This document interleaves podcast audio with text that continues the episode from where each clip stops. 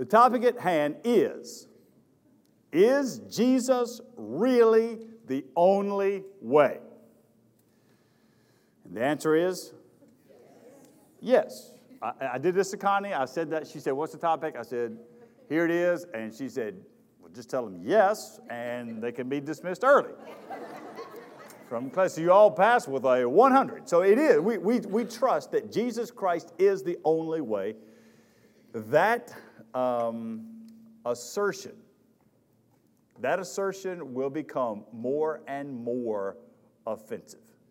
The gospel's already offensive. It's already like that. It was, it was 100 years ago, was offensive.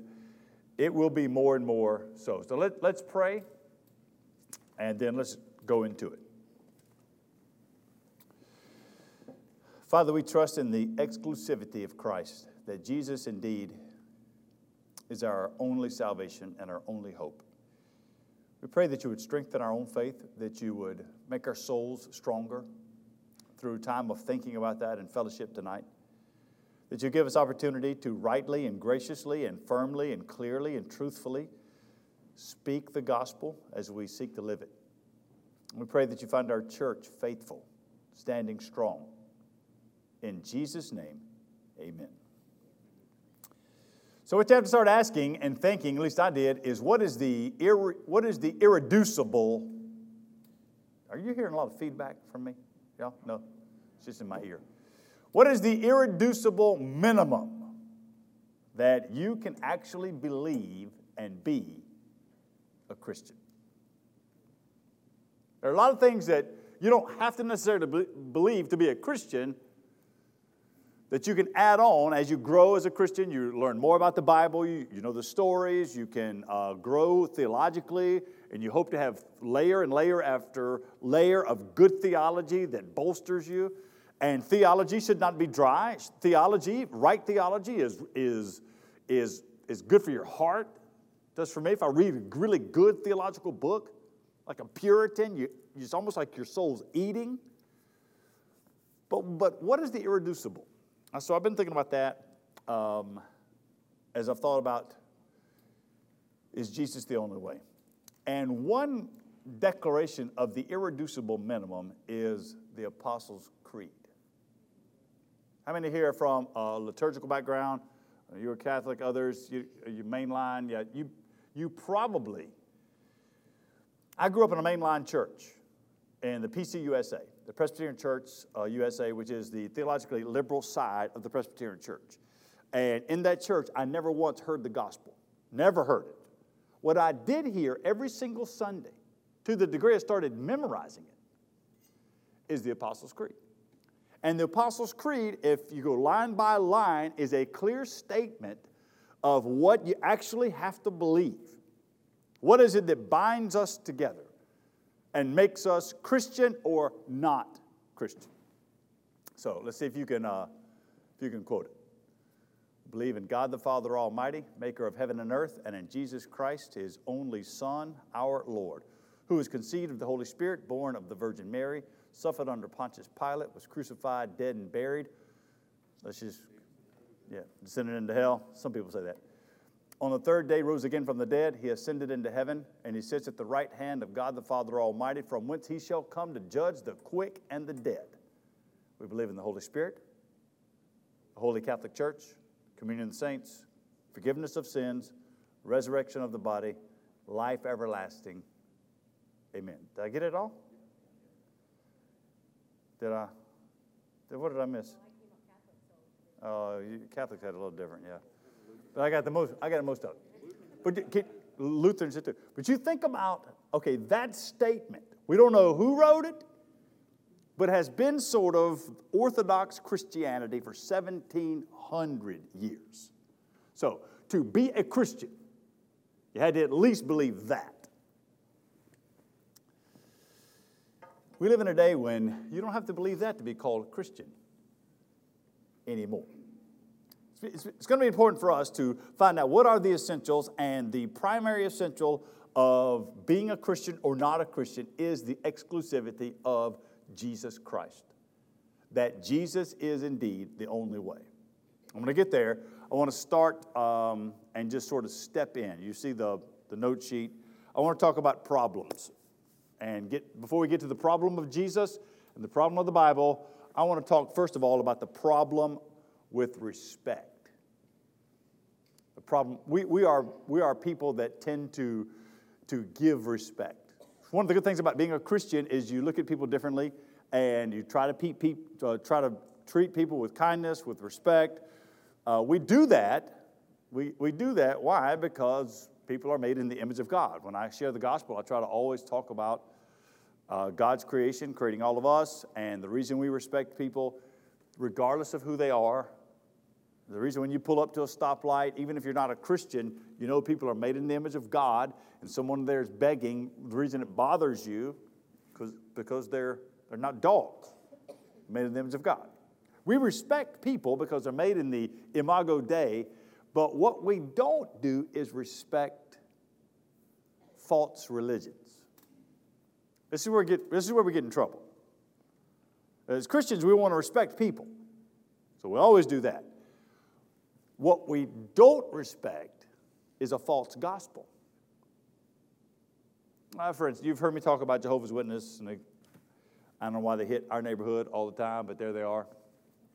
And uh, I think it's good to have a conversation that is respectful of the person, but does not get us to the let's agree to disagree. Let's agree to disagree is I respect what you're saying and what you believe and see that there is some truth in that. We, I mean, we don't respect, we don't respect Islam. We respect individual Muslims and would always treat them with respect. We don't re- respect Buddhism. Matt Phipps is at uh, Harris campus teaching tonight on Judaism. We think that is inadequate. One of the, one of the claims of Christianity is, is we hold to that there is only one way to actually know God, and every other description of knowing God is an actual false gospel. I mean, the truth so we do expositional preaching here Sunday mornings. And if you think about the truth claims of the Bible, what we're, what we're saying, like this coming Sunday, I'm going to preach uh, Mark chapter 3, and it starts in verse 22 and goes to verse 30, and Kyler's doing it here. And there in that chapter, it is this, it is Jesus declaring that he is Lord over demons. They accuse him of being Beelzebub. That's how he's casting out demons because he is the captain of the demons. And it's the whole blasphemy of the Holy Spirit. Guys, Kyler, what is blasphemy of the Holy Spirit? And in that passage, his claim is this messianic claim of godness. And, and if we take the Bible and preach it like that, the Bible's going to give us unbelievable truth claims. They're astounding. I say it all the time that if I were a politician being sworn into office, don't put your hand on that Bible. If you know what's in it, you wouldn't touch it. So, what we have to do is think the, problem with respect, we have to watch our language when we talk about respecting other religions. We respect people. We respect people. We do not see the validity in other religions. For instance, this gets us to the next problem, and that's with truth. If I say to you that if you drink a gallon of antifreeze, it will kill you. I say that to you, that is the truth. That is demonstrable. You can go and get a gallon of antifreeze, drink it, that's going to kill you. Now, don't do that. Why? Because it's going to kill you. That is a, that is a truth. Now, I might come up here and say something to you that I think is true. My wife's spaghetti is better than what you make. I believe that to be true. If she makes spaghetti, she puts not just ground beef, ground sausage in it. It's angel hair pasta. I don't know what the sauce is made of. I never see it happen. All I know is there's a really pretty nice woman that comes out with good spaghetti. And it's really good. Now, that's to me. One is objective truth, the other is subjective. This has gotten our world in a terrible spot. It's the problem with truth. The problem with truth. When I talk about the problem with truth, I'm talking about being what is objectively true and then what is subjectively true. And I'm afraid in our society, and now it's happening in the church, we're blending the two.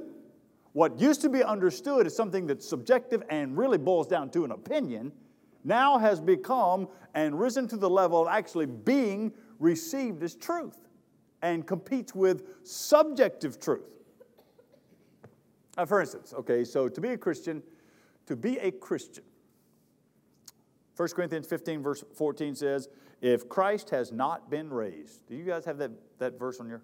If Christ has not been raised, then our preaching is in vain and your faith is in vain. So if the bodily resurrection of Jesus Christ, we said in the Apostles' Creed, if he didn't actually come up out of the grave on the third day bodily, then Christianity doesn't exist. And if that didn't happen, then there's no such thing as Christianity. So, what we're saying about Christianity is you, act, you have to actually believe that a man that died three days prior was raised physically, bodily, and lived. Now, that narrows Christianity down in our city. In our city. I graduated high school in 1987 from Independence High School, went to play football at Wofford College in Spartanburg, South Carolina. Wofford College was a Methodist school founded by Ben Wofford in 1854 prior to the Civil War when the Methodist Church had split north and south. And this school was, was uh, founded to educate Methodist ministers. Uh, down the road was a school named Converse College. Converse was an all girls school, Wofford was an all guys school. And the wealthy planters there in the low country of South Carolina would send their children, their, their daughters to Converse. And when, by the time I got there, only people that were there were uh, rich kids and athletes. And I didn't have any money in my pocket. That school at the time had Methodist roots reaching way back into Methodism, but had been unmoored from truth. I mean, in 1988, 89, I was asked to leave. One, one time in a religion class, I have a religion degree from an unbelievably liberal, uh, li- a liberal, theologically liberal school, and I was asked to leave class several times, New Testament class, because I came through Hickory Grove we joined this church when I was in the 11th grade, and they're saying the Bible's true, and if it says it here, you have to believe it. And so, when in New Testament class, I'm being told that Mary wasn't a virgin, Jesus wasn't God, and he didn't raise from the dead.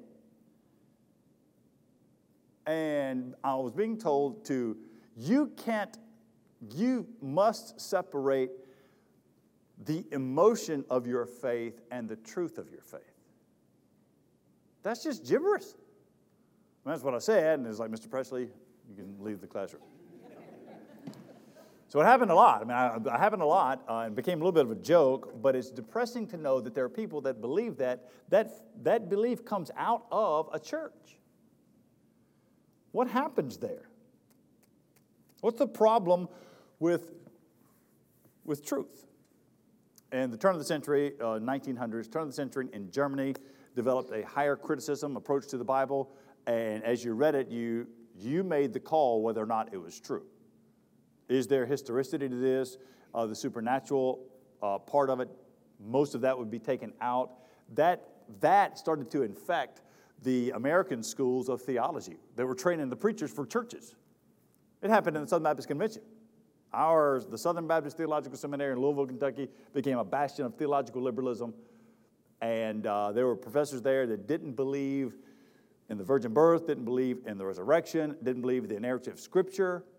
And that starts to trickle down in churches, affects how we understand, understand truth.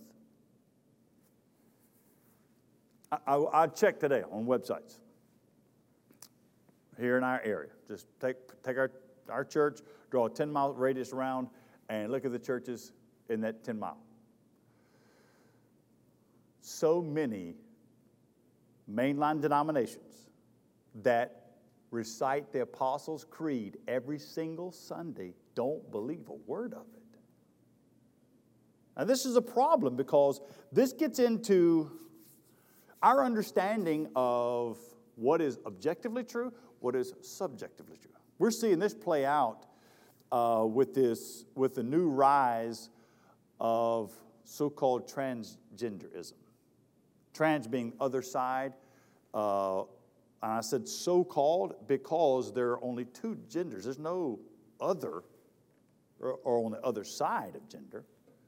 But that is, that's being pushed into uh, schools. It's, it's happening at colleges. Texas A&M uh, changed the word woman to W-I-M-M-I-N. So you say women, but it's not spelled, so that man is taken out? right. It's weird. I, had to, I checked it out. I read it. I thought, what? And, and, and what happens is, this is what happens when you get unmoored from truth. When you get unmoored from truth, what happens is you have to take opinion and it rises to the level of what you understand as objective truth, even if it's absurd. Like there's something instinctual in us when we see the footage of, of a swim meet when there's six women and one man with a woman's bathing suit on. There, it, you don't have, even have to be a Christian. There's something instinctual when you think that doesn't look right. But the society has taken something so absurd and elevated it to the truth, so now it becomes a competing truth, a truth claim. That, that we're going to have to be equipped, honestly, truthfully, as Christians. Uh, we're going to have to be uh, equipped in our hearts and souls and minds with good theology, with you walking with the Lord, you're growing as a Christian, you're holding tight to what you believe, you, you, you getting your heart ready to withstand. And it'll, it'll go from, from institutions to schools to the workplace. It happens a lot with, with big corporations. If you work for a bank, it's going to be harder and harder. All of that to say, the problem with truth is we have this exclusive truth that we claim about Jesus. I mean, our claim is that if you don't have Jesus, you actually are outside and are going to hell. We don't say it like that, but that's what we're claiming. So you have the problem with respect.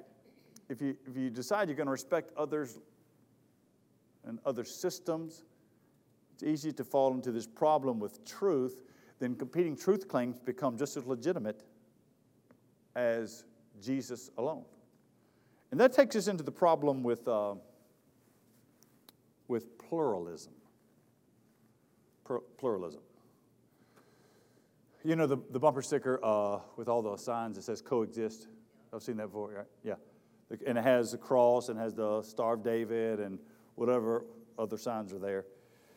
And the problem with that is that we actually don't have a problem with the idea of coexisting. Like we, we want that. Like the, the, the idea of pluralism, we, we would welcome that just as a way of living, we, our desire is to live and, and let live. We don't want to persecute people that are not Christians. It's not how we win people to Christ.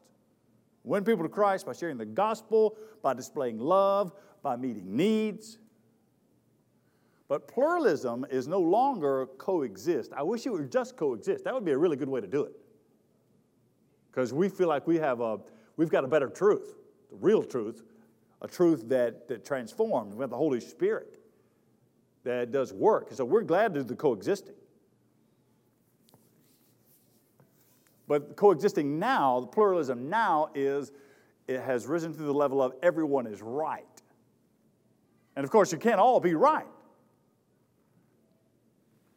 It, it lends, it lends its credence to competing truth claims and and if you have competing truth claims to keep peace, you must end up in the area of saying that diverse beliefs regarding God and salvation are right. Now, look, I'm not saying we can't tolerate diverse beliefs. I think we live in a society that must tolerate diverse beliefs. I'm saying that they can't both be right. But because we respect people, we respect people, we, we live with kindness.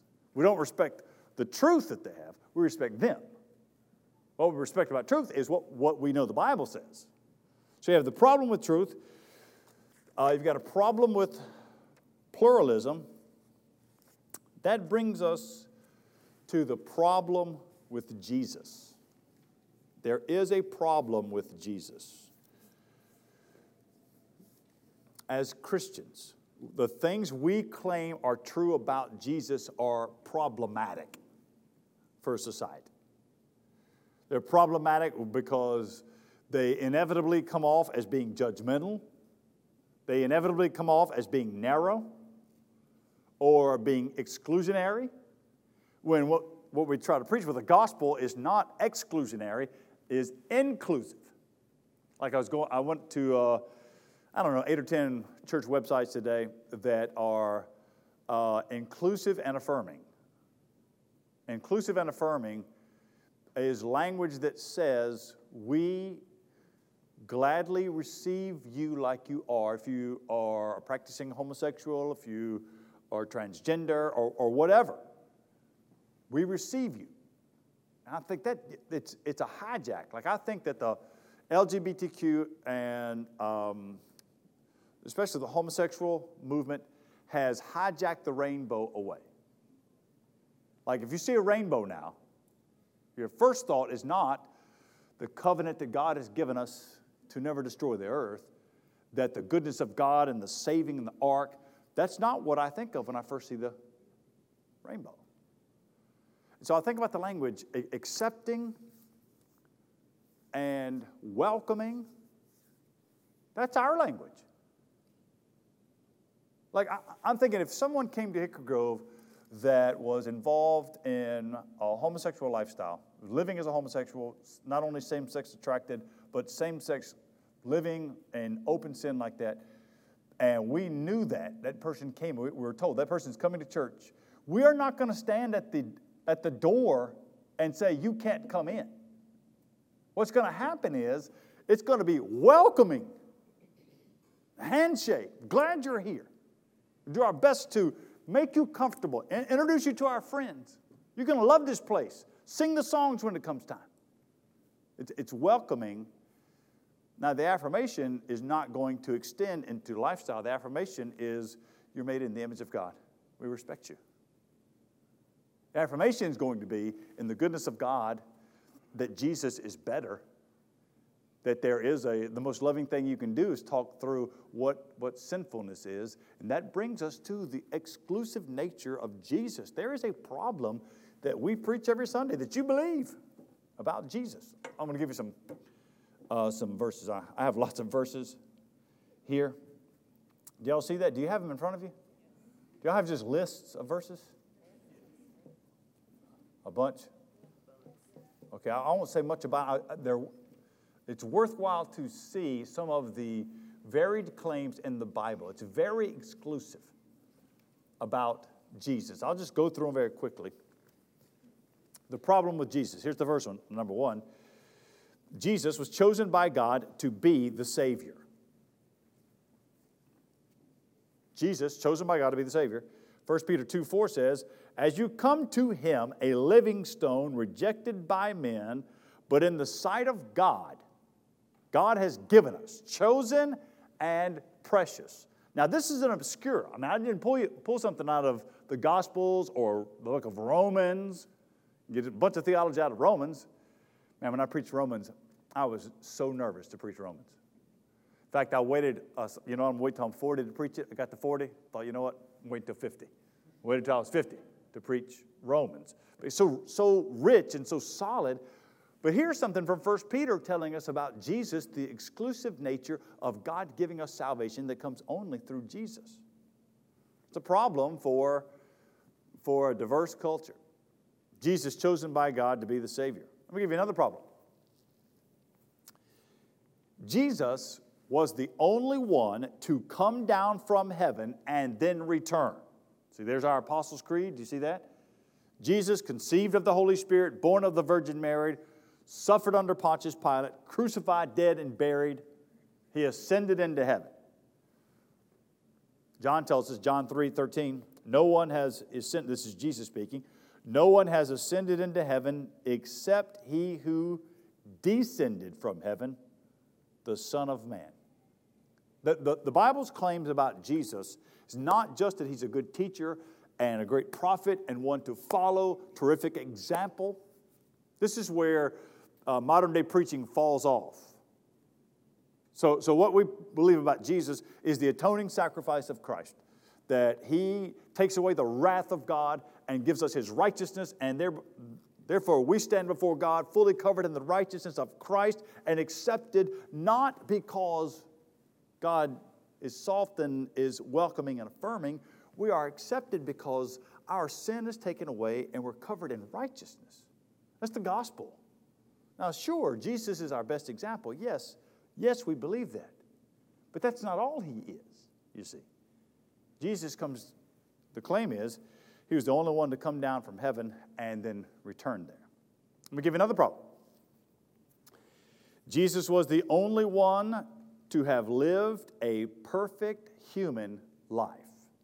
This is in Hebrews. So I try to find scriptures all throughout, not just in one spot. I'm going to end with a lot of the Gospel of John. Hebrews chapter 4, verse 15.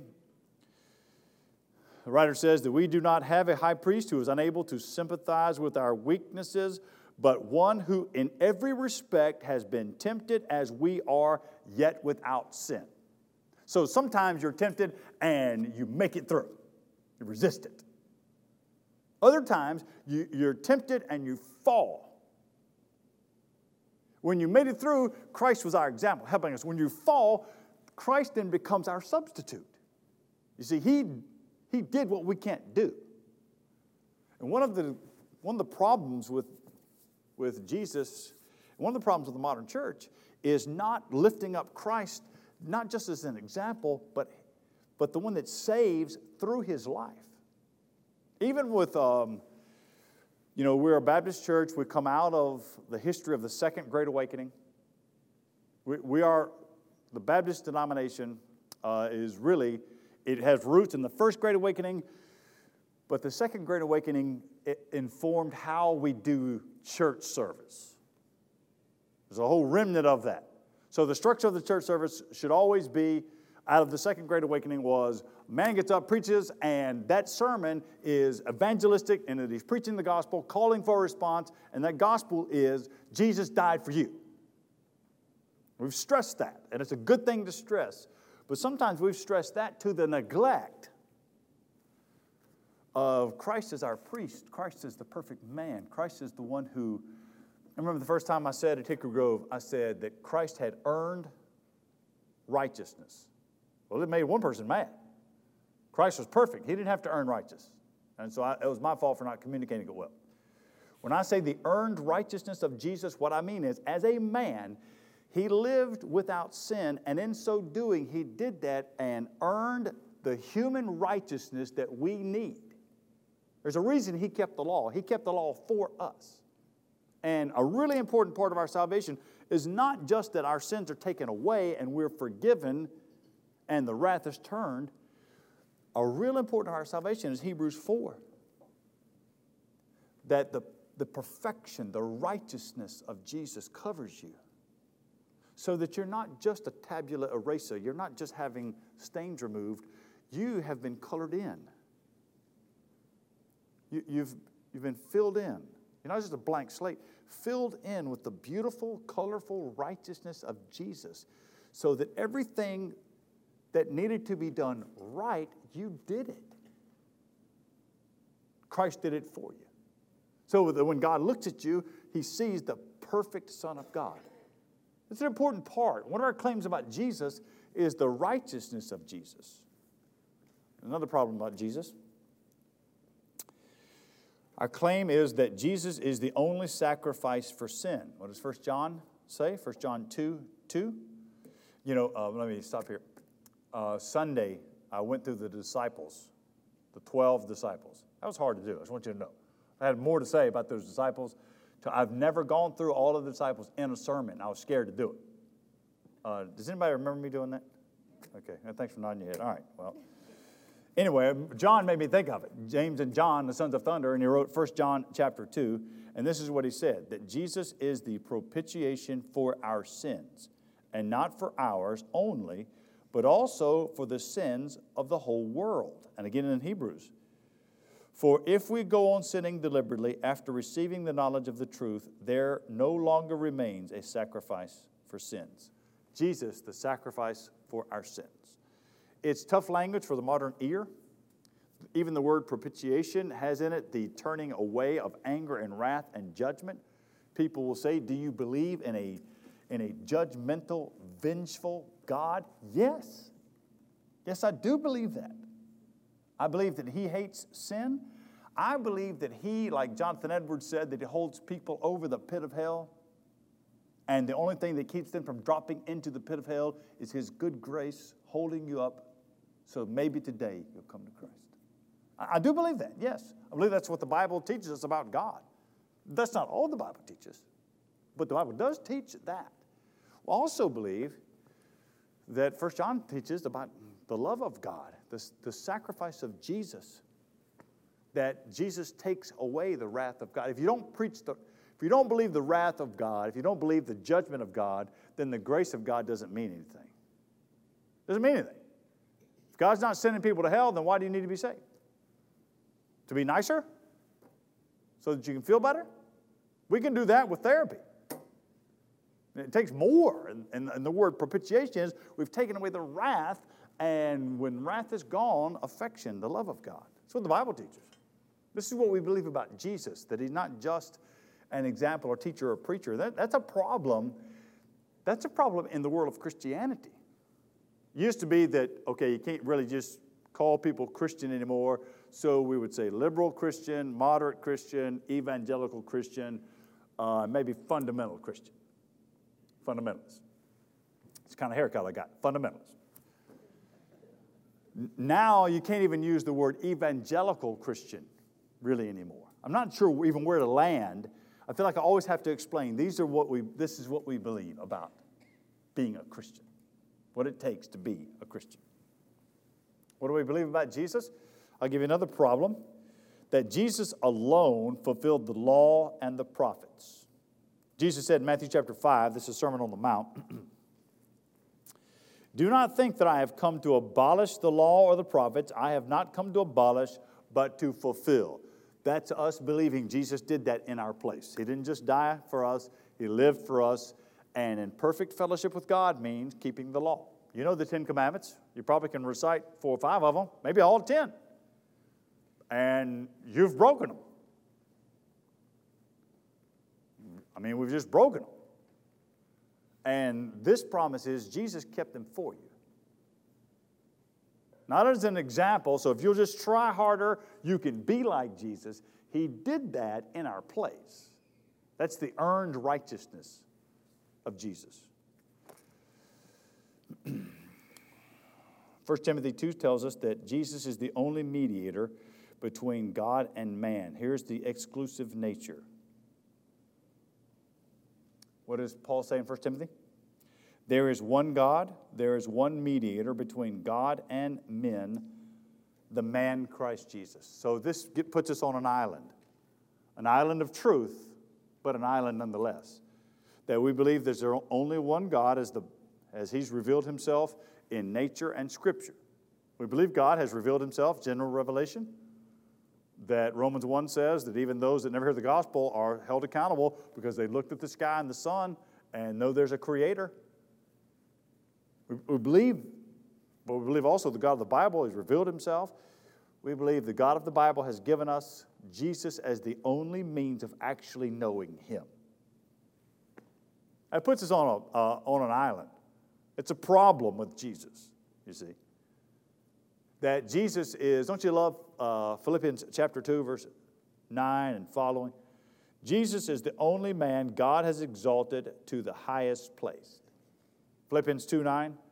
Therefore, God, God has highly exalted him and bestowed on him the name that is above every name, so that at the name of Jesus every knee will bow in heaven and on earth and under the earth, and every tongue confess Jesus Christ is Lord to the glory of God the Father. And what's funny is in Philippians 2, Paul is saying, have this kind of humility, and to display humility, he talks about the atoning work of Jesus. One of the, one of the, um, one of the clearest ways Paul gives us an understanding of Jesus is as the second Adam. You don't hear that language much. We should, we should use it more. The first Adam sinned, and all creation followed. The second Adam comes and lives like the first Adam should have. That's why Jesus is called the second Adam. Let me give you, I want to read the passage. Romans chapter 5, I'll read most of it, starting verse 12. Therefore, just as sin came into the world through one man, that's Adam, sin came through Adam, and death through sin, and so death spread to all men because all sinned. For sin indeed was in the world before the law was given, but sin is not counted where there is no law. Yet death reigned from Adam, the first sinner, to Moses, even over those whose sinning was not like the transgression of Adam he was a type of the one who was to come. Now let's talk about the second Adam. But the free gift is not like the trespass. For if many died through the one man, that's Adam, through the one man's trespass, much more have the grace of God and the free gift by the grace that one man, Jesus Christ, abounded for many. The second Adam. You see what Paul's doing, the comparing? One lost it, the other gained it. Adam took us into sin. Jesus comes and, and gets us out. I won't keep reading all of it, um, except to say, over and over and over and over and over and over again,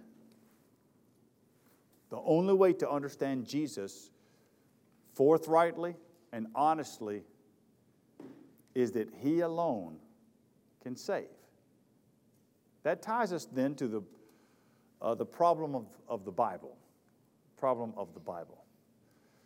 If you lose inerrancy, if you lose the doctrine of the Bible, if you, if you lose the inerrancy of Scripture, like the, the PCUSA, Presbyterian Church USA, they used to have a Bible, they used to believe the Bible. Lutherans, they used to believe the Bible. Methodists, they used to believe the Bible. Used to hold on to it. The Episcopalians, my dad grew up Episcopalian. My granddad was a part of an Episcopalian church on Central Avenue. I got the gold cross with his name on it that they would lead the procession in. They used to believe the Bible. If you, if you, if you back away from understanding the authority of the Bible, then anything goes. If you, if, if you lose that one peg, the whole Jenga thing falls on the ground. So, what is the problem with the Bible? Let's just go through some scriptures. Matthew chapter 11, verse 27 and 28, Jesus says, All things have been handed over to me by my Father. No one knows the Son except the Father. No one knows the Father except the Son, and anyone to whom the Son chooses to reveal him. And then the beautiful call Come to me, all who labor and are heavy laden, I'll give you rest. The wonderful claim of the exclusive nature of Jesus and who he is, and the beautiful invitation to come to him. All of you know Matthew 28, 8, 18 through 20. It's a great commission. And in that great commission, Jesus says, All authority is given to me. It's, a, it's quite a claim. It's the resurrected Jesus saying, On heaven and earth, all authority. Mark chapter 2, Jesus again, we've already been through Mark 2. Mark chapter 2, verses 5, 6, and 7. When Jesus saw their faith, he said to the paralytic, Here's authority, Son, your sins are forgiven. Now the scribes were sitting there questioning in their hearts, Why does this man speak like that? He's blaspheming. Who can forgive but God alone? And that's the point. That's why Jesus started forgiving. It's the claim early on in his ministry. Uh, the same is with Mark 2. If you come down to John chapter 5, skip a couple of. Do y'all have these printed out or just listed? You got them printed out too? Y'all are just dependent on me to quote it, right? Okay. All right, good. I like that. I'm glad for you to be dependent on me for something, all right? John chapter 5, verse 23. Jesus says, that all may honor the Son just as they honor the Father. Whoever does not honor the Son Think of the implication of this right here. Whoever does not honor the Son does not honor the Father who sent him. These are our claims. These are the claims of Jesus. He can't be a, a really good teacher or example if these are not true. John 6 29, Jesus answered them, This is the work of God that you believe in him who he has sent. What is the work of God? Jesus says it's believing, it's faith. This is, this is our, our trusting in grace alone. We are saved by God's grace alone through faith alone. How do we get into heaven? What is the work that gets us in? Believe in the one whom he sent. John 6 35. Jesus said to them, I am the bread of life. Whoever comes to me shall not hunger. Whoever believes in me shall never thirst. I mean, on and on. I, list, I listed so many, so you would have biblical references that point to the exclusive nature of Jesus. See, the Bible eh, is, is not, the Bible is not just a, um, um, a manual. In fact, I was given, when I was a kid in FCA, given a Bible says a playbook for life. Playbook. I mean, I understand the, the sentiment. You follow this and you'll live well. It's true. But you know, you can be, you, you cannot believe anything about God. And if you'll read the book of Proverbs, read the book of Proverbs. You don't have to be a Christian. Read the book of Proverbs and live like the book of Proverbs says you ought to live. You'll have a really good, prosperous life before you go to hell. You follow what I'm saying? So it's more than just, right? I give you all these verses because here in the Bible, the Bible has one story that takes us to Jesus and how he lived. Now, certainly, once we are Christian, we are called to follow his example. We are growing in grace, we're being sanctified, becoming more like Christ. But the primary focus of the Bible is to, to show us where we fall and what we need. That's Jesus. There's a famous quote uh, from C.S. Lewis. Y'all familiar with C.S. Lewis? You know, C.S. Lewis was just barely orthodox. And I love him. I've read, I've read a lot of his books uh, Mere Christianity, The Abolition of Men, uh, and The Chronicles of Narnia. He, he was just barely inside the bounds of being an Orthodox Christian, but he was. And part of him becoming a Christian was him reading the Bible and the claims of what Jesus claims. Let me just read you a long quote. Do y'all have it in front of you? How come y'all got that? All right, let me read it to you anyway. C.S. Lewis said, I am trying here to prevent anyone saying the really foolish thing that people often say about him, about Jesus. I'm ready to accept Jesus as a great moral teacher, but I don't accept his claim to be God. That is the one thing we must not say. A man who was merely a man and said the sort of things Jesus said would not be a great moral teacher. He would either be a lunatic on the level with a man who says he is a poached egg, or else he would be the devil of hell. You must make your choice. Either this man was and is the Son of God, or else a madman or something worse. You can shut him up for a fool, you can spit at him and kill him as a demon, or you can fall at his feet and call him Lord and God. But let us not come with any patronizing nonsense about his being a great human teacher. He has not left that open to us. He did not intend to. I mean, even C.S. Lewis, who stood right on the edge, would say there's no other way to understand Jesus. Either he is who he says he is, or he's not. And the problem we have with Jesus is tied to the problem of the Bible that takes us to the problem of, of truth. But we don't really see it as a problem, do we? We see it as glorious. We see it as that which saves us, that we gladly, gloriously, enthusiastically, joyfully receive the truths of the Bible that take us to Jesus the one who has saved us. So, it is not a problem at all. Is Jesus really the only way? Yes, he absolutely is. You join me as we pray, and we'll be dismissed. Father in heaven, we do thank you for the glorious truth that Jesus saves, that he saved us. We thank you for his perfect life. We thank you for his atoning death. We thank you for the victorious resurrection. We thank you for the sustaining of the Holy Spirit, the filling of the Holy Spirit. We thank you for the foundation of the Bible. We thank you for the community of the church, for the joy of being together, for the strength of worship. We pray that you'd find us faithful. We trust that Jesus Christ is Lord. And it's in his name we pray. Amen. Thanks, everybody. See you next week.